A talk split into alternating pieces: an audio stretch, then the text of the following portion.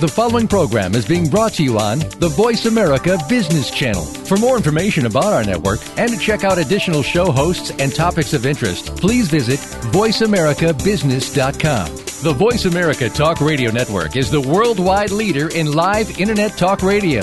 Visit VoiceAmerica.com. The views and ideas expressed on the following program are strictly those of the hosts or guests and do not necessarily reflect the views and ideas held by the Voice America Talk Radio Network, its staff, and management.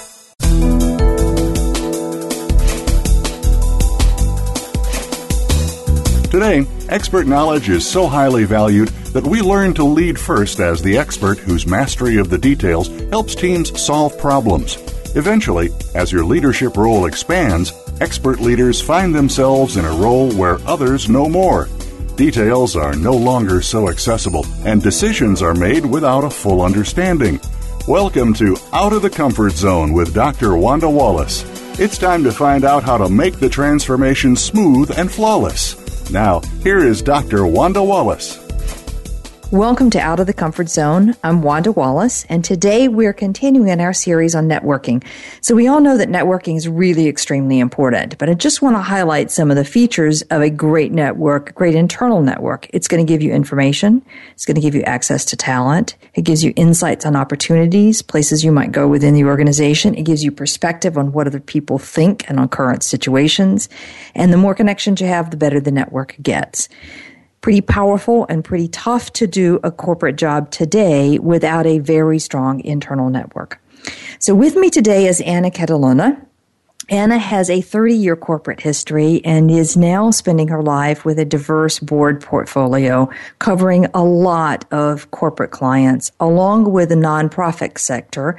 She's a national board member of the Alzheimer's Foundation, Alzheimer's Association, excuse me. Um, Anna is an expert in global business, particularly around strategic branding, and obviously a champion of women in business. Fortune rag- magazine ranked her as the most powerful women, one of the most powerful women in international business, and she's a frequent speaker on topics like marketing and corporate reputation and business leadership. Not only that, but she's the author of a blog, shadesofleadership.com. So, Anna, welcome to the show. Thanks. It's great to be here. So, Anna, you could not have had the corporate success that you've had, nor the board success that you've had without a network. So, give us the secrets from your career. What did you do and when did you do it when you wanted to expand your network?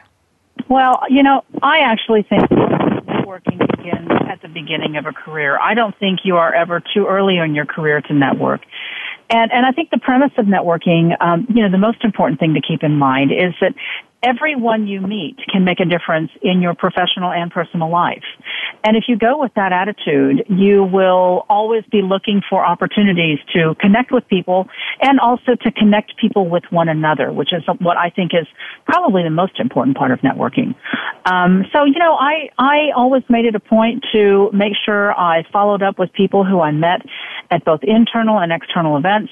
And I've kept those connections for decades, uh, more decades than I probably care to, to admit.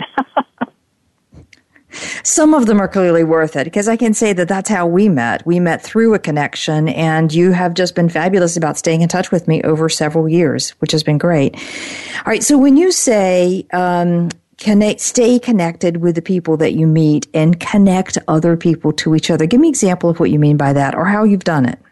Well, you know, for example, I think that, you know, it's many of us go to external events and you go to external events and people stand around talking at cocktail parties, handing out business cards, things like that. And every once in a while you'll come across someone who is tremendous, you know, just very interesting. You know, you pick up the business card and it, in many cases, you go home and you don't do anything with it. And if you don't do anything with it, a week later, you forget who the person is.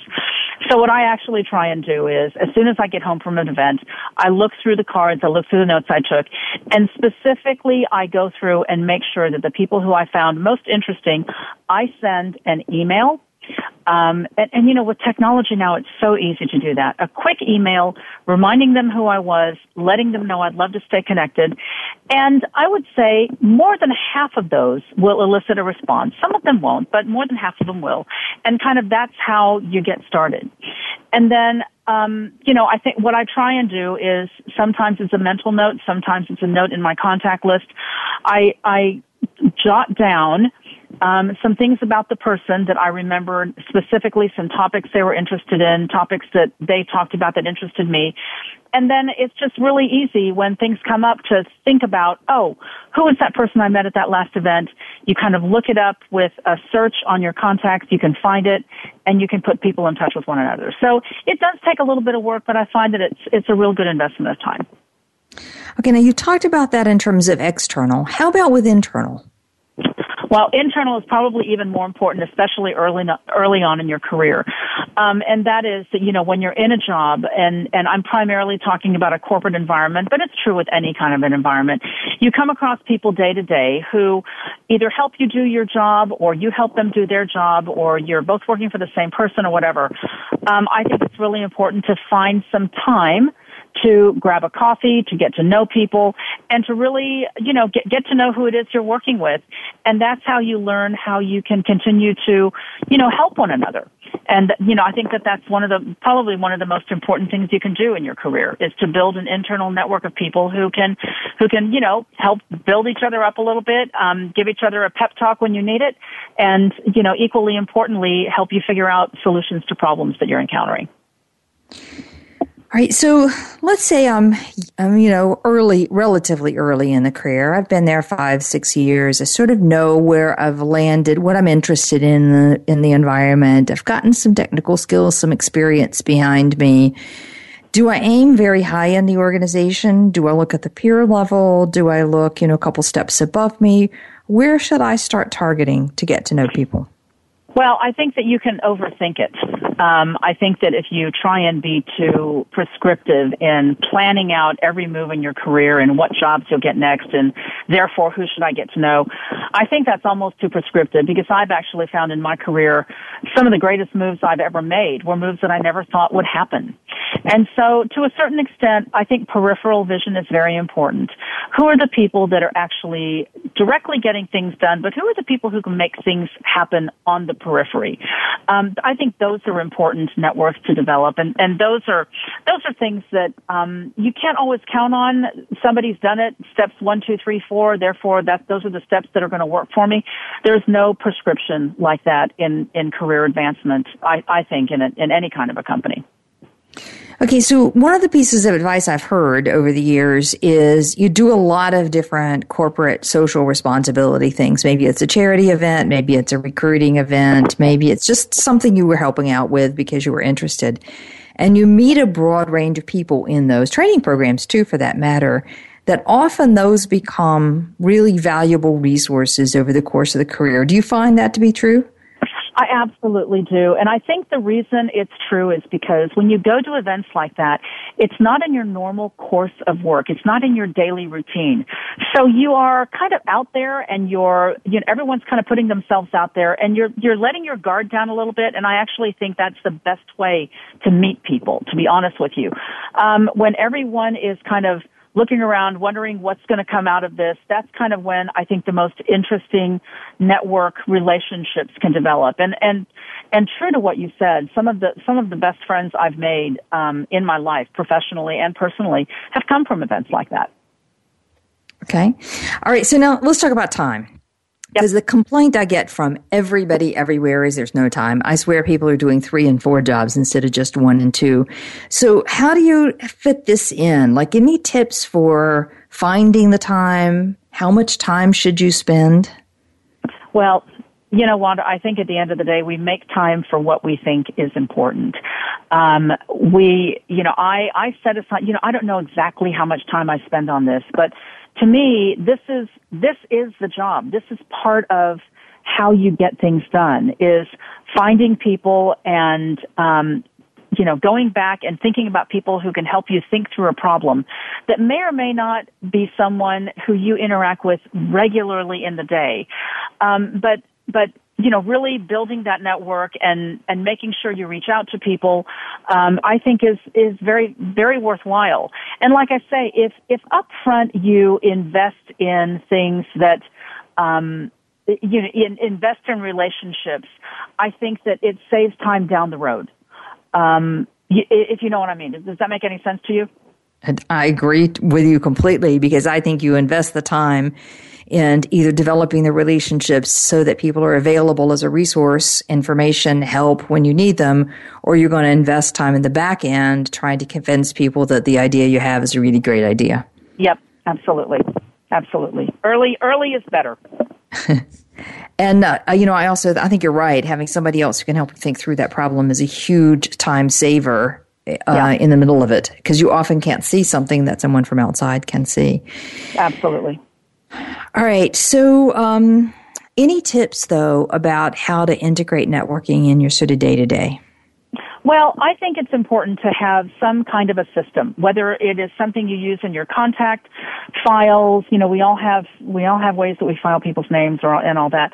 I think that you need some kind of a system that basically helps you tap that network of people. For me, it's my, my, actually my contact information.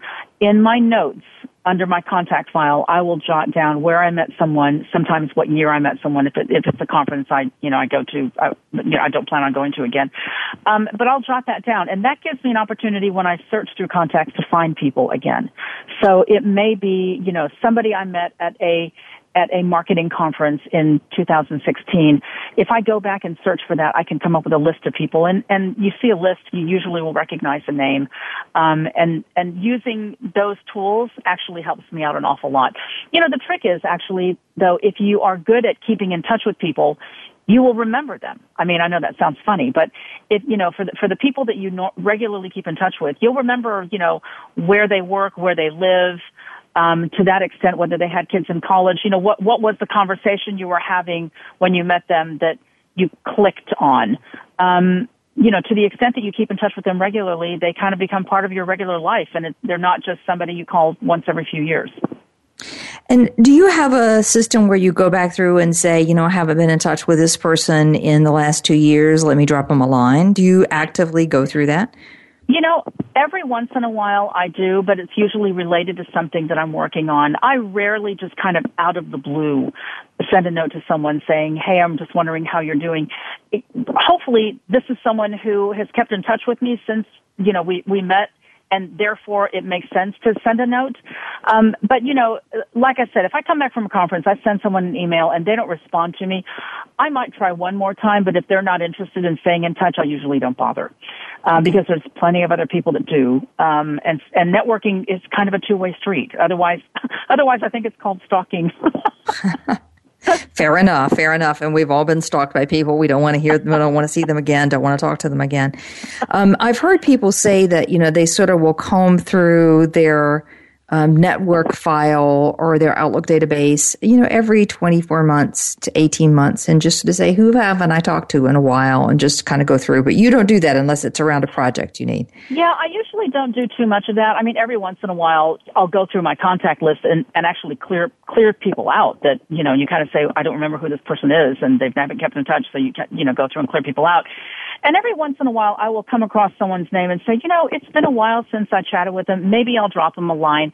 But that's very rare. It, it, it's very rare that I do that. And it's usually someone with whom I shared, you know, a big project with or something like that, that it would be natural for me to kind of be looking them up. If there's someone who never heard from me, you know, since we met, I, I, I normally wouldn't do that.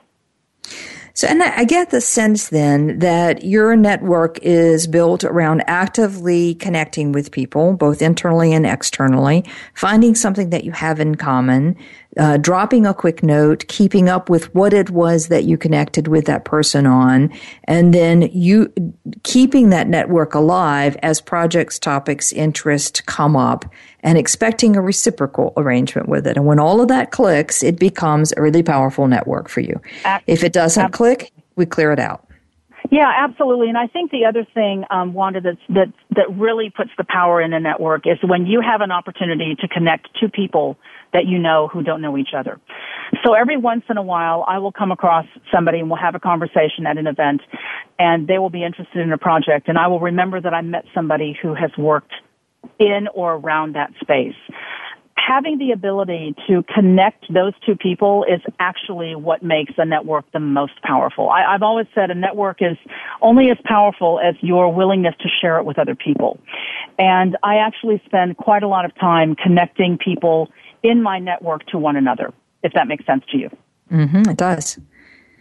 Um, I know a lot of people will do this with me. They'll connect me with somebody that they think I have an interest in common with, but I, I find that rarely that works. And I think partly because when people connect me, they often don't con- make a solid connection.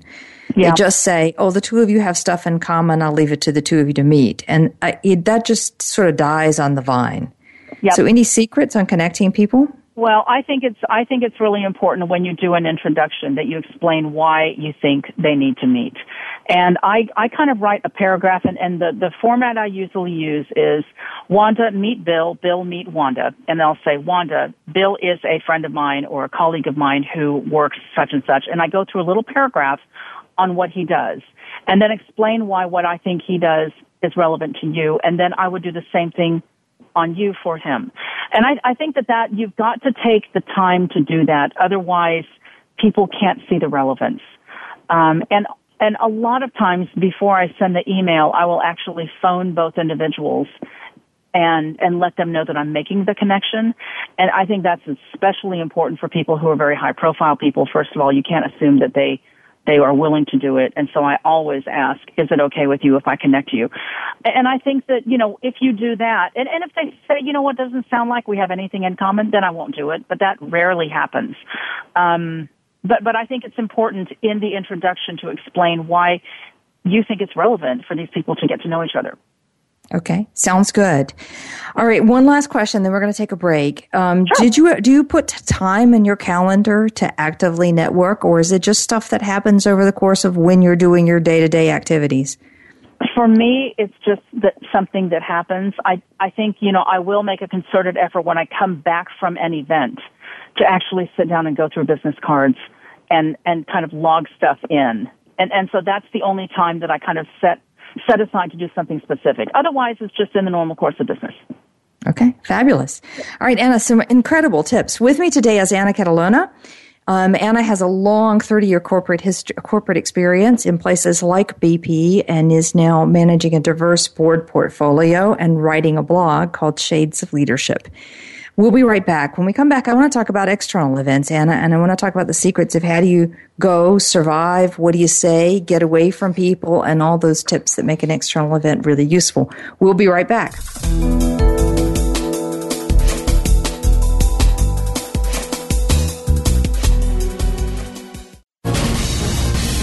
Voice America Business Network, the bottom line in business. If you want more information on the coaching and seminars we offer, go to our website at www.leadershipforuminc.com. If you are interested in finding out more, you can also purchase a copy of the forthcoming book or any of Dr. Wallace's current books by clicking on the links under the Resources tab on our website at www.leadershipforuminc.com. You're also sure to find some handy links, videos, and more to help you create a winning strategy for your organization. Leadership Forum Inc., helping organizations get it and keep it. Stocks, bonds, investment opportunities, financial news, and talk. We can help. Call us now toll free 866 472 5790. 866 472 5790. Voice America Business Network.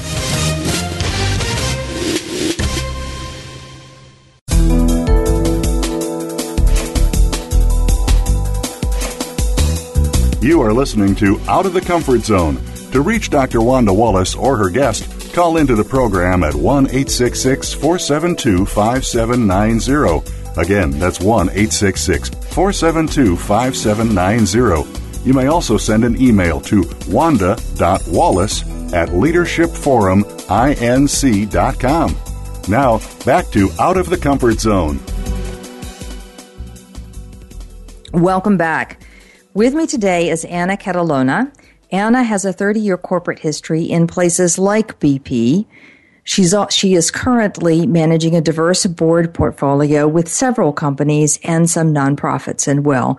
And Anna's specialty is really around strategic branding, and she's a champion of women in business um, and the author of a blog, shadesofleadership.com. I've been talking with Anna about networking, and we focused on this last segment about networking internally when to start, which is early on, and how to keep that network alive and functioning in the course of the day to day business. And as Anna would like to say, your network is only as powerful as your ability to connect to people. So now, Anna, I want to talk about networking now as in networking events. So I go to an event, a conference, a social, a charity, whatever it is. We all get lots of those invitations. Most of us intend to go and most people I talk to kind of dread it.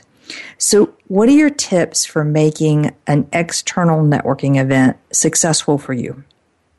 Well, I, I think that um, I mean you can make a full time job out of going to these things, so you got to be careful and selective in terms of which ones you go to. Um, I actually find the best ones um, to go to are the ones where I actually know very few people. The the tendency is to hang around people you know, and that actually works against you if you want to network because it's just you're so familiar, you're seeing old friends and getting together, and you can end up have, spending a whole afternoon with somebody who you know, and that's actually not not what those are for. So, actually, I, you know, I, I I actually like to go to ones where I don't know a whole lot of people, um, you know, because it forces me to kind of get out and and meet people in a different orbit. All right, so you sound fairly extroverted. Um, are you an extrovert? Uh, yeah, I think I am. Um, I'm I'm not someone who necessarily craves the limelight extrovert, but I am very comfortable in a room where I don't know people. Okay. And is this a learned skill, or you've always been good at it?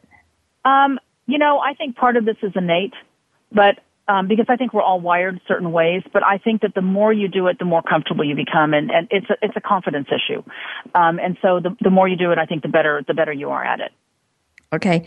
All right. So for those that of us that are more introverted, any tips on how we can get comfortable and a bit more confident in that sea of faces when I don't know anybody? Well, I think the most important thing that you've got to do is to be comfortable walking up and introducing yourself. And I know that you know that sounds really simple but for some for some it's actually not an easy thing to do so actually practicing putting out your hand, shaking shaking someone's hands, and actually having a line that says, "Hi, I'm Anna Catalano. Nice to meet you. Where are you from?" is a good way to start a conversation. Okay, and that's how you start. Where are you from? Yeah, sometimes. Um, or if I look at their name tag and they work somewhere where I recognize, uh, you know, I might say, I, well, I see you're from, I see you're from my hometown, Kansas City. How long have you been there? Um, look for something that can start a conversation that's not a yes or no question. And I think that you find that in most cases, people will talk to you. And when people talk to you, that makes it much easier than when you have to keep coming up with lines to, to give to them. okay.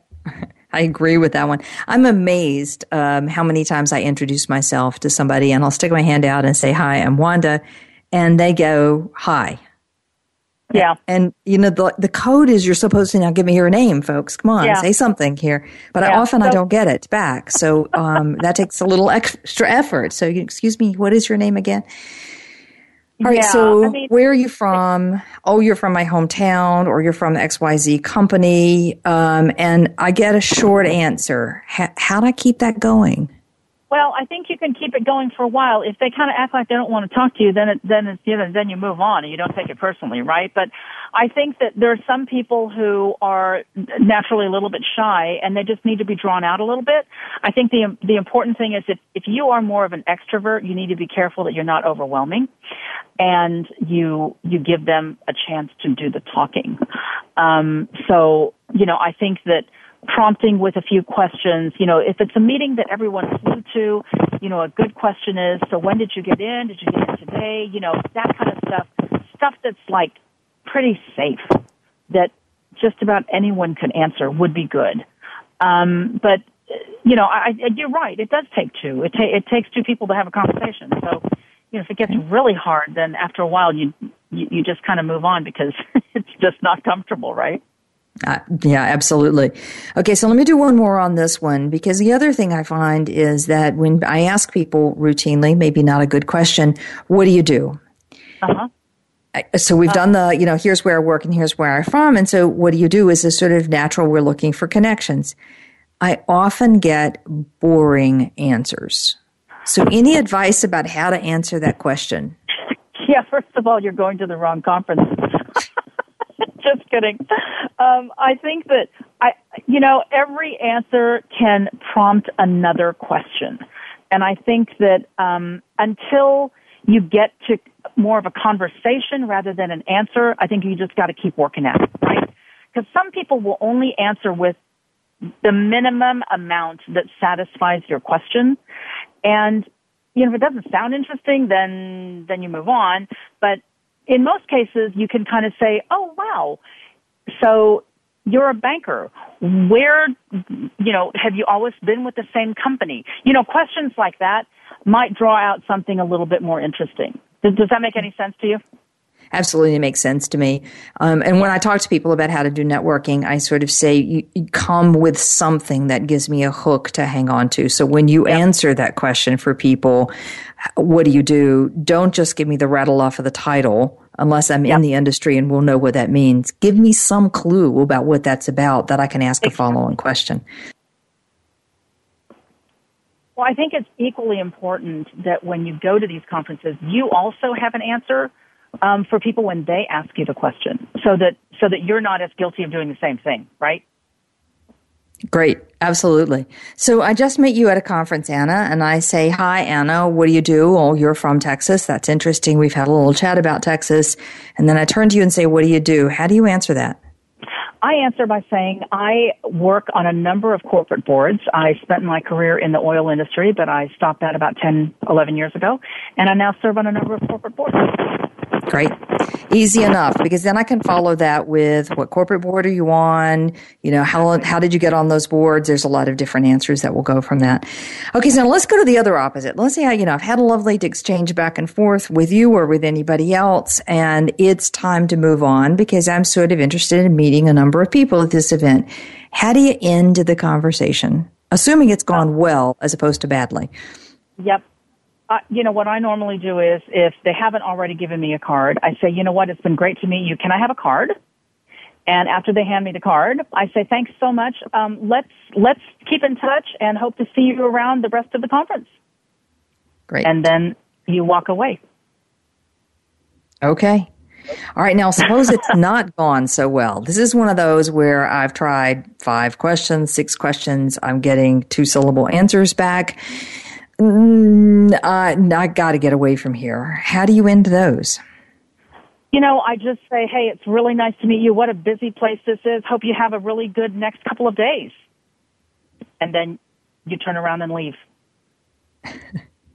I mean, that's that's what I've done. I don't know if that's rude, but you know, there are there are times where it just doesn't work out. And usually, what happens is in these conferences, other people will walk in, and if other people start walking in and they start having a conversation, then it's okay for you to kind of wave wave goodbye and and and move on, right? Yeah, I often find that the easiest way to uh, end a conversation is to introduce somebody into the conversation so that if you stand with your body open, often people will kind of come up to you, others who are looking for some place to land. And it's quite exactly. easy to introduce two people and then just exit. But I also love that notion that it's okay to just say, Hey, you know, interesting to meet you. I hope you have a good conference. I'm sure I'll see you around. Yep. And that's a very gracious way. People are very comfortable. They don't, you know, uh, you know, I, I think that's, and I think, you know, people expect a certain degree of that. Okay. Yeah, and I'm sure there's the person who's feeling awkward about being left behind because they're nervous about talking to somebody else, but that isn't exactly my problem. So or anybody else's problem for that matter. Okay, so you've talked a little bit about what you do as follow up. Um, mostly you said in the last segment that you will go through your business cards, you'll make some notes about the people that you've talked to, you'll put those notes in your contact, and you spend some time logging the data in when you get back to the office. Anything else that you do in follow up? Um, sometimes if the conversation is, is has actually yielded a recommend that, you know a recommendation in my mind that I need to introduce someone to somebody, I will actually write on the back of their card. You got to be careful culturally where you are when you do this. There's some cultures where you shouldn't do that, but I will often write on the back of the card, introduce this person to Celeste, and and that way I know when I go home when I see it that this is the, you know it'll it'll jog my memory right? Because now I've I've now talked to dozens of people. Um, so I, you know that's the only other trick that I use sometimes if I want to make sure I I make an introduction or I follow through on something. And do you do that while the person is watching or do you wait to kind of exit the room? Um, sometimes, if the conversation makes sense, where they hand me the card, I will actually say, you know what, I'm going to introduce you to someone. I'm actually going to write their name on here so I remember to do it. And I think that's perfectly acceptable. Um, other times, if they give you a card and you walk away, you can make a note later on, you know, things like that. There's a lot of, a lot of tricks you can use. I, I'm sure these days with cell phones that record voices, you can actually do that for yourself. I just, I, I haven't totally embraced kind of walking around looking like James Bond yet. Um, talking into my cell phone. But, you know, I think the sooner you can do that so that you don't forget, the, the better off it is. Right. I often find it's my acid test of how well I connected to somebody. If I don't remember the conversation an hour later, then it probably yep. wasn't a very powerful conversation. You're probably right. okay. All right. Now, before we take a break again, do you do any networking groups, you know, where you go to the same group over and over again? And do you find it helpful? Um, I, there is one group that I go to, and it's part of a, a, a group that I've been a part of for many years called the Kellogg Innovation Network at Northwestern University. It's an annual get together. It's actually turned into a bit of a reunion. I would say about 30 to 40 percent of the people go every year. Um, so yeah, those are those are events, and then you know in those events it's actually very different than events where I don't know anybody. So for me, those the purpose of those events is to introduce people I know to people I don't know. Um, but but that's you know those I think can be very rewarding if if you feel like you're getting something out of them every time. Okay, and presumably there's some content around that one, so that gives you talking topics and the breaks and so forth. Absolutely, absolutely. Okay. Any other advice for finding a good networking group? I mean, obviously that one works for you. Um, yeah, any other advice? I think you need to careful. I think that you go to one. Um, you know, sometimes things sound interesting. You go to it, and then you you really need to be critical about do I want to go back to this one again? Um, the majority of networking events I go to, I I don't go back to again. You know, a lot of them I don't go back to again. I, I don't know if it's the majority, but quite a few I don't, because it just doesn't feel like you know, I'm, I'm getting much out of it. And, and like I say, you can make a full-time job out of going to conferences all the time. So I'm pretty choosy about which ones I go to. Okay, fabulous. All right, I've been talking with Anna Catalano. Anna has had a 30 year corporate experience. I can't get the words out. A 30 year corporate career in the oil industry and now spends her time for the last 10 years managing board portfolios, both in the profit and the nonprofit sector. We've been talking about networking and particularly about external events. And Anna, I think from this particular segment, the one I love the most is when you have a conversation, it isn't going very well. You're ready to end it. You just say, Hey, nice been meeting you. I hope you enjoy the conference and I'm sure I'll see you around in the next couple of days. Sweet, simple, straightforward. When we come back, we're going to focus on um, some more aspects of networking. We'll be right back.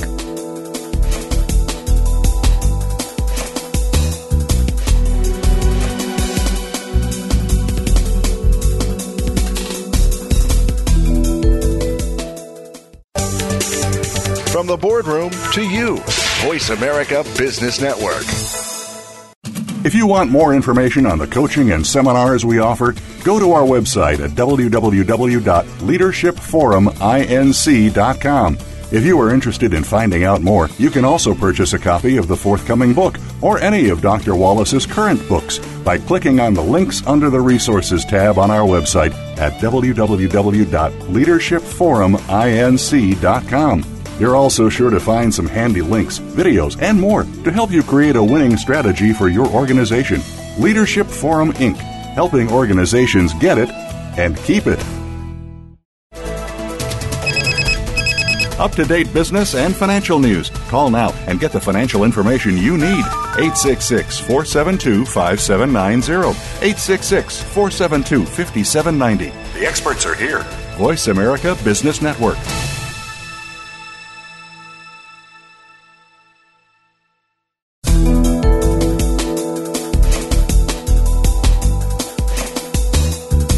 Listening to Out of the Comfort Zone.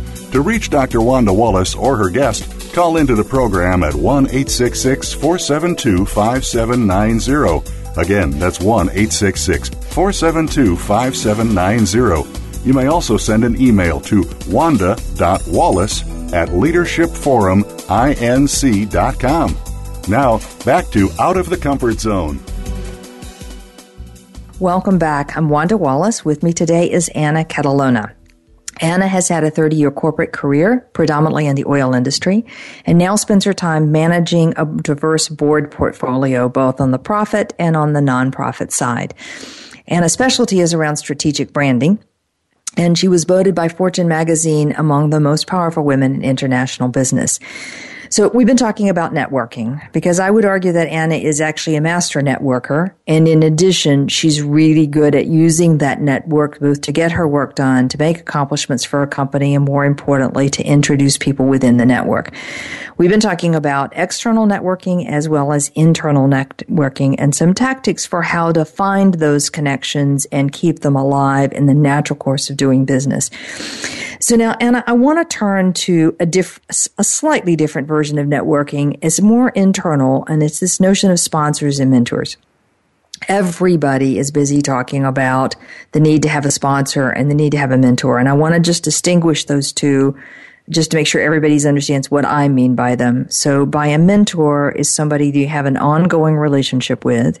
You expect to see periodically, not indefinitely, but periodically. They're good at giving you advice and you would not hesitate to tell them what you need to know. You're not afraid to open up a bit to them. It's a relationship and it's a natural relationship, an organic one as opposed to a assigned one.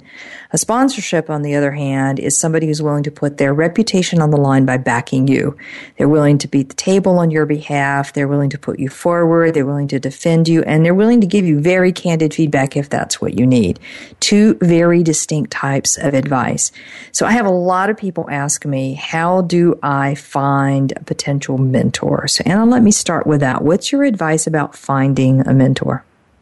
Well, you know, a mentor, you know, like you say, a mentor is a relationship. It is, um, it's, it's difficult to go out there and, and find someone and seek someone specifically for it. I have found in my career it's something that naturally grows out of two people who connect, who get to know each other and, and something clicks. And so I, you know, I think the, the, the thing to do if you're kind of new in the organization or young in your career, um, look out for people who you really admire. Where they are in the company really doesn't matter. You don't have to find a very senior person. A mentor can be someone who is a peer um, that just has some more experience than you do. Um, and so I, I think that it, it's very important to keep your eyes open for people who are actually people who you think are easy to talk to, who seem to be willing to take time for people, and um, you know someone who you think you can you have good chemistry with. All right. So now, over the years in your corporate life, as well as now, you have to have had a number of people who have approached you to be a mentor. Um, when do you say yes, and when do you kind of dodge? Well, I think that um, the, the most effective ones are not necessarily people who approach me and say, I would like to be your mentor. Um, they're people who, out of conversation, it just naturally occurs. Um, I have had mentors for different times in my career for different topics. I've had mentors who were women that were moms that helped me through, you know, being pregnant at work and having my first baby and balancing all that. I had, I had mentors for that. Not many, but I definitely had some.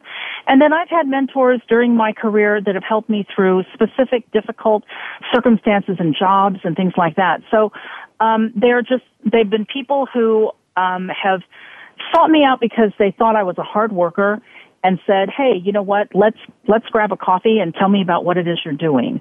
Um, and some of those have lasted many, many years and have turned into very good friendships. And some have been job specific and people have moved on and they go somewhere else and and you know we've kept in touch but that's kind of it. So you would say that you can uh, evolve out of a mentor or i guess the synchrony just kind of moves on. It's not so much that you outgrow yeah. them yeah okay, i so think so. Some mentors you keep for a long time some you don't.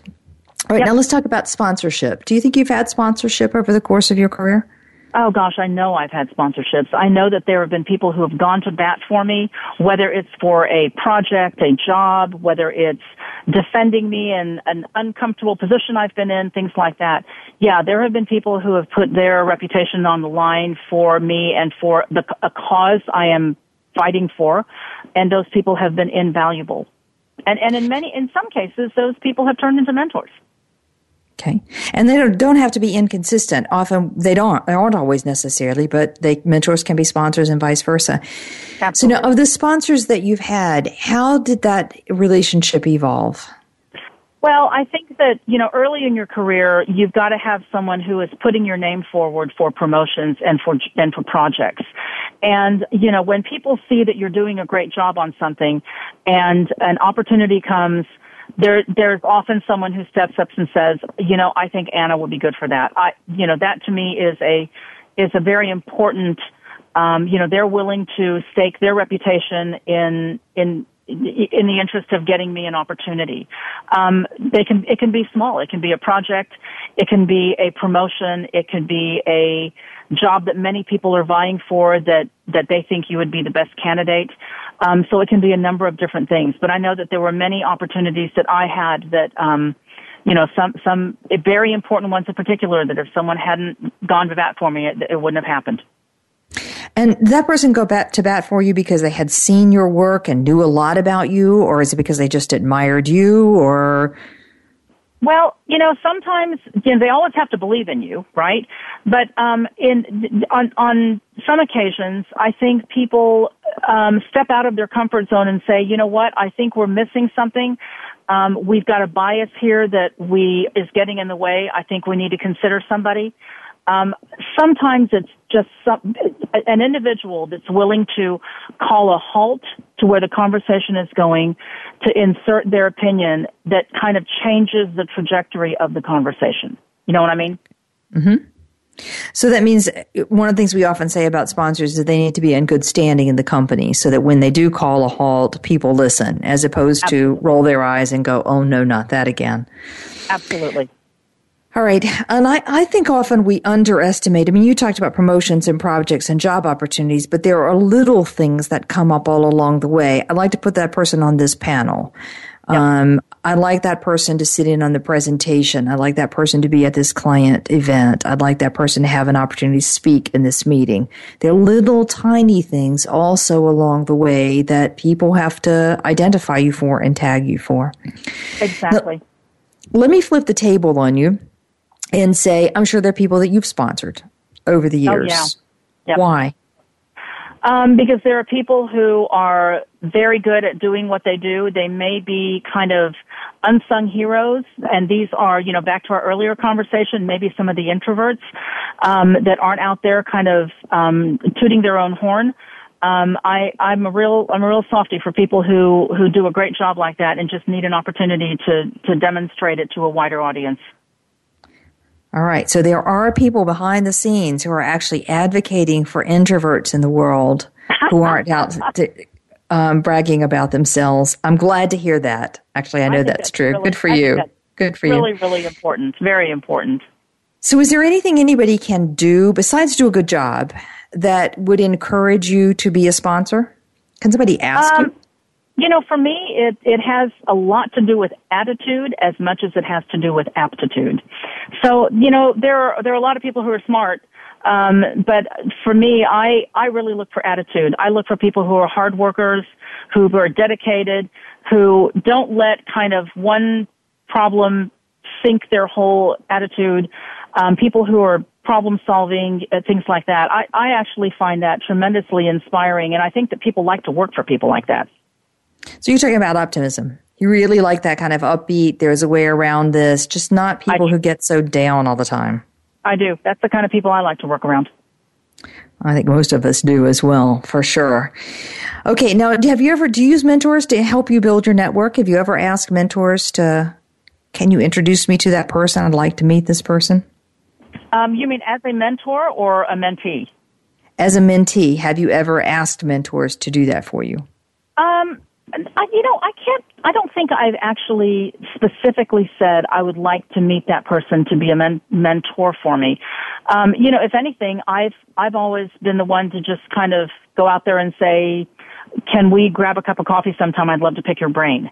Okay. Um, I, I tend to do it more directly, um, but I know people who have, um, you know, who who have asked me if I could introduce them to someone to be their mentor. Yeah. Well, I didn't mean so much as be a mentor, but just use the mentor to help expand your own network. Yeah, I that I have done in terms of you know meeting people in in different businesses, different um, you know different walks of life. Yeah, I, I definitely have. Um, you know, as I as I've joined new boards of new industries, um, there are people who I said, you know, I really need to understand this better. You know, is there someone you can introduce me to? To, and some sometimes it's not even anyone specific. It's just asking someone, can you introduce me to someone who can really help me understand this business? Okay. All right. Fabulous. We're going to take another break. With me today is Anna Catalano. We've been talking about sponsors and mentors the fact that you need both and that it has to be the relationships that naturally grow. And I think Anna's, my favorite comment here about a sponsor is that you tend to want to sponsor people who are smart, work hard, very dedicated, and who just have a good attitude about it, regardless how tricky it gets along the way. That those are the people you kind of willing to reach out and help. When we come back, we're going to talk about boards. There's a lot of conversation about how do you get board appointments, and we have a specialist, so we're going to pick Anna's brain on how to get board appointments. We'll be right back.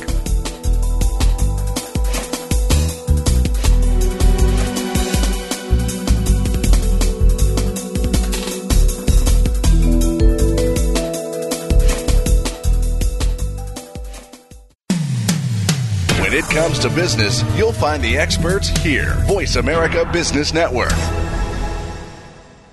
If you want more information on the coaching and seminars we offer, go to our website at www.leadershipforuminc.com.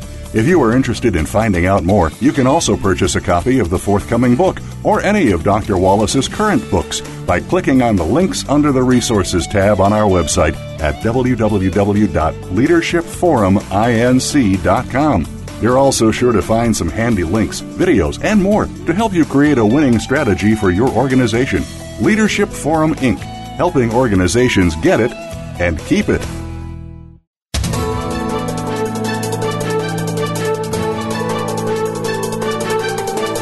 The market's up or down, or if you're looking to improve your portfolio, our experts are ready to talk to you.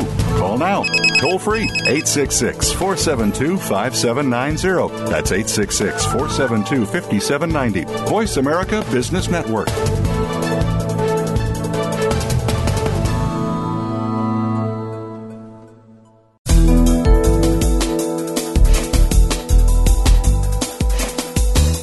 You are listening to Out of the Comfort Zone.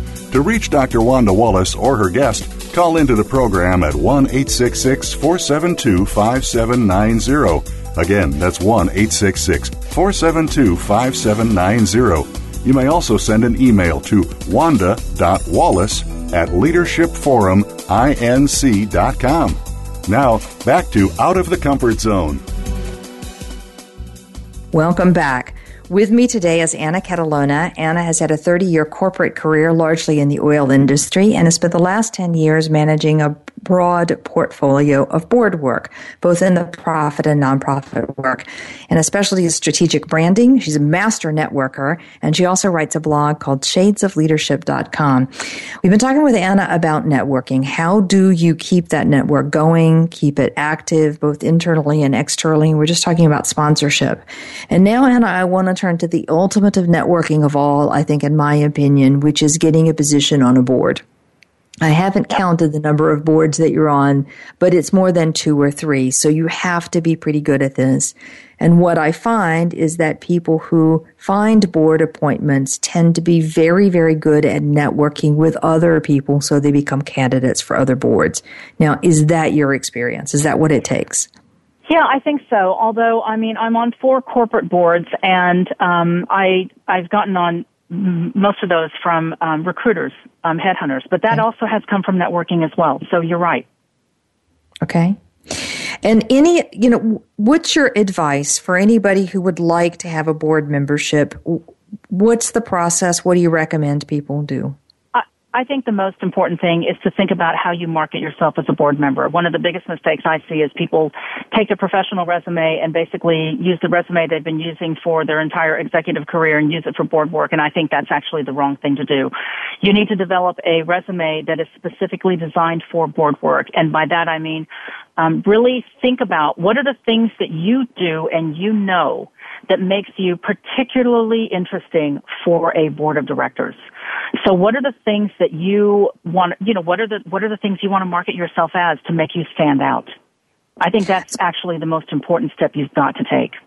Okay, so give me an example, either from yourself or from other people that you've seen coming on a board. Um, what makes somebody interesting for board work? So for me, it, it, it's two areas. My executive career is like probably like a whole lot of other people. You know, I started in sales, did a whole bunch of marketing stuff, but the two areas that are particularly important that I use when I talk to recruiters and, and board folks um, is my experience in the People's Republic of China, where I um, ran Amoco's downstream business. I actually speak Mandarin, so that's something that I, I make sure people know. And the second is the whole area of marketing, where a lot of boards are short on people.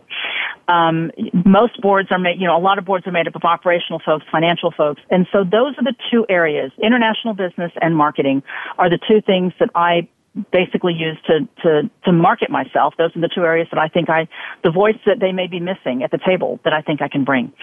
Um, so, so that's, that's kind of how I've done it. And I've always recommended that people do something similar. Fascinating. So that would mean that if I really am targeting a company, for example, I need to have a sense of what's on the board, what might be missing on the board, how I might fit in it, and whether I'm going to be a likely candidate because they've got five of me already or they have zero of me already. And also thinking, what am I bringing? What's the voice I'm bringing to that board discussion that would be useful for them in their fiduciary responsibilities? Exactly. Exactly. And then the networking occurs with the recruiters who are doing most of the placements for, for public companies. Okay. Now, you join a board. Um, do you find it's hard to get to know the other board members? Do you spend active time kind of really getting to know them, or do you find the companies are doing a pretty good job of that? Um, I find it pretty easy. I usually, I, I've never really joined boards until I've at least spoken to everyone on the board on the phone, if not met in person. I think that chemistry is really important when you're joining a board because you've got to, you got to trust and like the people that you go through a lot of ups and downs with. So I think that's actually very important.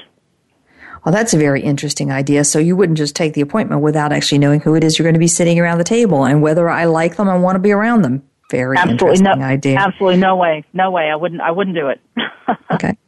Now, I hear a lot of people advising, particularly women, about looking for board appointments, that having one board appointment makes you a more, more, credible candidate for something else. And a lot of the advice is to start with some nonprofit boards and then go um, to a larger board.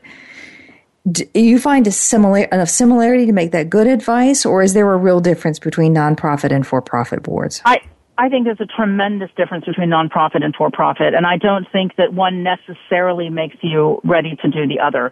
Um, I think that if you're interested in doing corporate board work, you need to get on a corporate board. That first board is really tough to get on. Um, your personal network, your network with recruiters, um, that, that's when it all pays off. Is when you that they can help you get on your first board. I think from there, I think um, not-for-profit is fantastic, but they are very different types of boards than for-profit boards. Okay. All right. Makes sense to me. Um, before we close out, Anna, any last advice for anyone on this whole topic about managing the career and building the network and the sponsorship and so on? No, I think that the only thing I would leave you with is, you know, that building a network in and of itself is actually very enjoyable because you meet the most wonderful people and you tend to meet people that are outside your normal orbit of business. And so I would just recommend you, you jump into it and, and work on it. And I think that you find that your, your life becomes enriched in so many ways you never counted on. Sounds fabulous. All right, Anna, thank you for being with us. I think this has been fabulous. Well, thank um, you. Uh, so, so again, for those who are interested, Anna Catalano, the blog is shades-of-leadership.com. Um, and Anna is has had a 30 year corporate career in the oil industry and now doing a lot of diverse board work, both profit and for profit. I think the thing that I take away out of today's conversation is really where you started at the very beginning and this notion that it's not like you need, you have to have a systematic way of keeping track of your contacts but basically you connect with people that you find interesting and then you incorporate them into the work and the projects and the ideas that you're seeking and it becomes a natural part of how you do business as opposed to something you set aside time for. So thank you. Next week, Scott Eisenberg will be joining us. Scott is also a master networker, but he comes at this from running um, a networking group, and he's going to give lots of tips as well about how to navigate networking. Join us next week.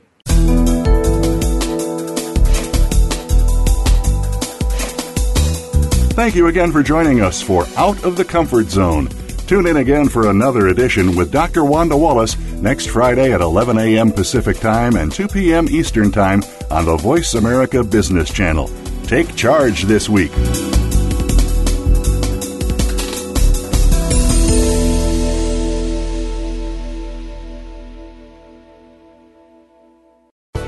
Thanks again for listening to the preceding program brought to you on the Voice America Business Channel. For more information about our network and to check out additional show hosts and topics of interest, please visit VoiceAmericaBusiness.com. The Voice America Talk Radio Network is the worldwide leader in live Internet talk radio.